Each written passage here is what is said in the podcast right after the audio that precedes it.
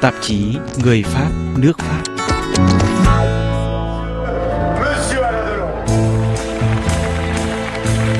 C'est une beauté, euh, il y a quelque chose d'animal chez lui. Đó là một vẻ đẹp có gì đó hoang dã, không nhạt nhòa như kiểu một số người mẫu. Không chỉ đẹp trai mà từng nét đều đẹp.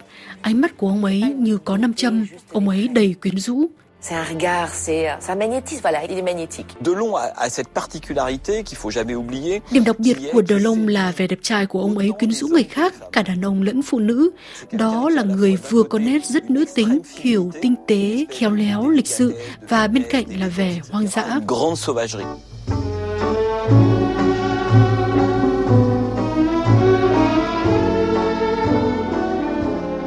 Vẻ đẹp trai của tài tử điện ảnh có hơn 90 phim, con báo duy nhất còn lại của thế hệ nổi tiếng thập niên 1960-1980 đến giờ vẫn không lỗi thời. Bên trong con báo, mạnh mẽ, có phần bất trị đó lại ẩn chứa nỗi cô độc bắt nguồn từ tuổi thơ thiếu hạnh phúc. Đứa con của tình yêu như bị bỏ rơi vì cha mẹ ly hôn năm ông 4 tuổi và lập gia đình mới. Ông được giao cho một bảo mẫu và thường vào tù chơi vì chồng bà là quản ngục ở nhà tù Fresnes ở ngoại ô Paris. J'ai grandi dans la cour de la prison de Fresnes, oui.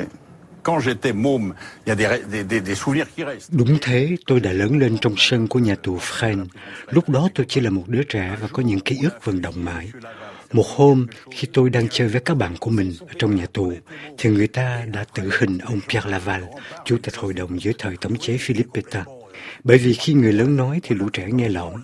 Họ nói bọn tôi phải sóc nách ông ấy kéo đi như này, và sau đó trói ông ấy lại. Ông ấy đã chết rồi. Sau khi trói xong thì bọn tôi mới bắn ông ấy. Tôi ở đó, tôi không chứng kiến, nhưng tôi nghe thấy tràng súng giết chết ông Laval. Đó Alain Delon mới chỉ 10 tuổi, ông lang thang giữa nhà mẹ và nhà bố như một đứa con thừa. Ông làm thêm nay đây mai đó. Chán tuổi thơ bất hạnh, năm 17 tuổi dù chưa đủ tuổi thành niên, ông gia nhập hải quân để thoát khỏi gia đình. Ngày 23 tháng 1 năm 1953, ông lên đường đến Đông Dương, được giao nhiệm vụ canh kho vũ khí ở Sài Gòn. Nhiều lúc nhớ nhà, nhưng với Alain Delon, thời gian ở Sài Gòn là quãng đời hạnh phúc. Quân đội biến ông thành một con người khác, có kỷ luật, giúp ông biết cách xây dựng mối quan hệ với mọi người, với cấp trên, kể cả với nỗi sợ. Chưa hết hạn hợp đồng 5 năm, Alain Delon bị trả về nhà, một trong những trường hợp hiếm trục xuất khỏi quân đội vì làm chuyện nhảm nhí, bị giam đúng dịp ông sinh nhật 20 tuổi. Trở về Pháp năm 1956, chàng thanh niên lãng tử có phần ngông ngông, sống nhờ nhà bạn ở khu phố bình dân Pigalle ở Paris. Qua người bạn này, ông quen Gigi, từ đó ông quen với những người phụ nữ khác, thường hơn ông 6 đến 7 tuổi, bị mê hoặc trước vẻ đẹp trai hiếm có của Delon. Chính họ đã giúp ông bén duyên với điện ảnh.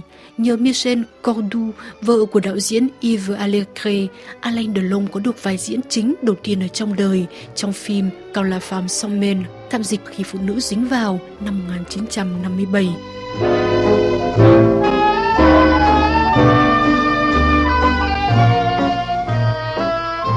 Trai trẻ nhớ như in lời khuyên đầu tiên trong sự nghiệp từ chính Yves Allegre. Đừng có đóng, tôi muốn anh phải sống với nhân vật, hãy là chính mình, hãy nhìn như anh đang nhìn, di chuyển như anh đang di chuyển, nói như anh đang nói, tôi muốn nhìn thấy chính anh, đừng có nhập vai.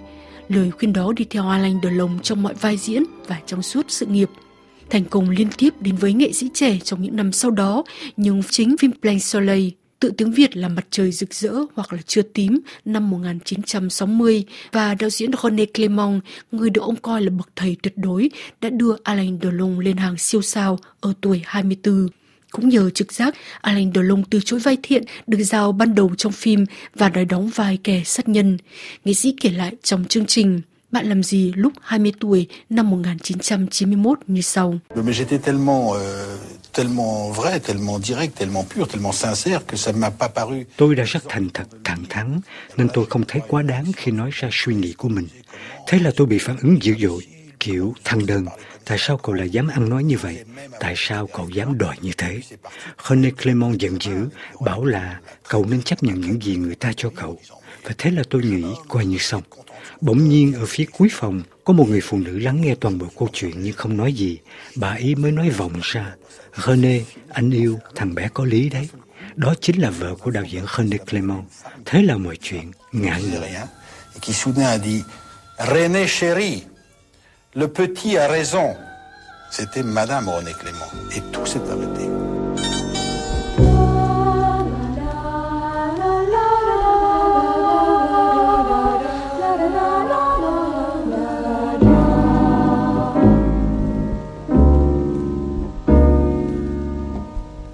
Chỉ trong 5 năm, Đờ Long đóng 10 phim.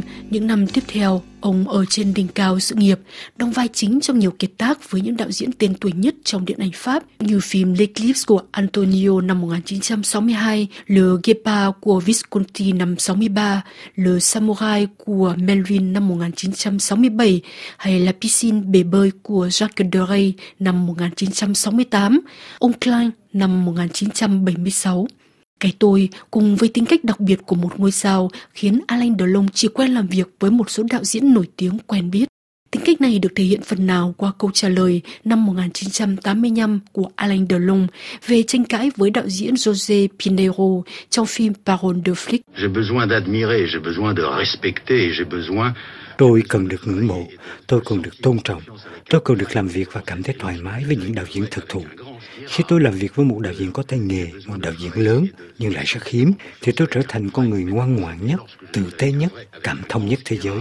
Nhưng khi người ta làm việc với một kẻ ngốc, buộc người khác quay mình là đạo diễn vì lý do nào đó hoặc tưởng mình là đạo diễn và khi tôi phản ứng thì mọi chuyện trở nên kinh khủng. Alors là, des fois, évidemment, si je prends le pas dessus, ça devient terrible. Thế hệ đạo diễn cùng thời gác máy các vai diễn thưa dần kể từ thập niên 1980. Với Alain Delon, sự nghiệp điện ảnh chấm dứt sau phim Asterix ở Thế vận hội năm 2008 trong vai Caesar. Trong buổi phỏng vấn với Nhật báo Le Monde ngày 21 tháng 9 năm 2018, có thể cảm nhận được chút cái đắng trong lời nói của ông. Đạo diễn Luc Besson, ông ấy biết từ lâu là tôi muốn hợp tác với ông ấy, nhưng tôi được biết là ông ấy có vẫn một chút e dè điều gì đó. Ông ấy sợ ư, điều đó thì tôi không biết. Polanski, ông ấy cũng không liên lạc với tôi. Tôi từng muốn trước khi chết đóng một bộ phim do một phụ nữ làm đạo diễn. Chuyện đó chưa bao giờ đến với tôi. Alain Delon en Chine, un phénomène inimaginable. Il y a là-bas des milliers et des milliers de fans. La preuve, hier après-midi, ils étaient plus de 18 000 à venir lui faire la fête à Pékin. Về ngoài điển trai của De Long mê hoặc phụ nữ khắp thế giới, năm 1965 khi ông đến Argentina, cả sân bay Azeiza chật cứng phản nữ. Ông đến Bắc Kinh năm 1989, gần 18.000 người chờ được gặp thần tượng. Ông trở thành chuẩn mực vẻ đẹp nam tính ở Sài Gòn trong thập niên 70-80 với câu cửa miệng, đẹp trai như Alain Delon. Ông làm bạn với những tên tuổi nổi tiếng, yêu những phụ nữ đẹp nhất thế giới, nhưng cũng dễ bỏ họ để đến với những người đẹp khác. Romy Schneider, Natalie Canovas, người duy nhất ông kết hôn, Mireille Dac, ba người phụ nữ quan trọng nhất đời ông. Thế nhưng khi xế chiều, ông vẫn đơn thân. Người bạn đời thứ tư của ông, người mẫu Hà Lan Van Bremen, bỏ đi với hai đứa con sau khi kết hôn với nhà tạo mẫu kính Alaya Felu. Ông thừa nhận không phải là một người bố tốt, rất hà khắc với hai con trai Anthony và Alain Fabien, nhưng dành tình yêu vô điều kiện cho con gái Anushka. Ông không nhận người con rơi Ari Boulogne với ca sĩ Nico dù được mẹ của Alain Delon nuôi nấng. Tháng 5 năm 2023, nghị sĩ nhiếp ảnh chết lúc 60 tuổi. Trong Alain Delon đầy mâu thuẫn cô độc, ông viết điều đó và không che giấu trong một buổi phỏng vấn lúc ông khoảng 50 tuổi. Une star avant tout c'est un homme et c'est un homme avec ses angoisses, avec ses avec sa solitude, avec ses craintes. Một ngôi sao, trước tiên hết là một con người với những lo lắng, những nỗi cô đơn, sợ hãi thái quá, những trái ngược trong tâm hồn. Nhưng đó vẫn là một con người. Đó là một con người rất khó sống chung và cũng là người khó sống với chính bản thân mình. Tôi vẫn thường tự nhủ là tôi đã sống với chính bản thân mình được 50 năm rồi và phải nói thật là không hề dễ một chút nào. Nếu đôi lúc người khác thấy khó ưa tôi, tôi xin lỗi vì với chính bản thân tôi cũng không dễ dàng gì. Je m'en excuse, mais qu'ils sachent que ça n'est pas facile non plus pour moi.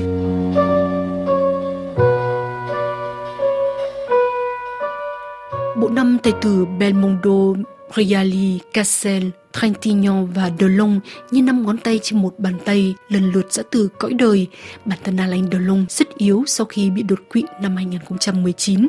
Trong chương trình Stupéfiant của đài truyền hình Fox 2 năm 2016, Alain Delon thú nhận là không dám xem lại những bộ phim với những bạn diễn đã qua đời, đặc biệt là với Romy Schneider. Để làm gì khi tôi biết cảnh sau đó là gì?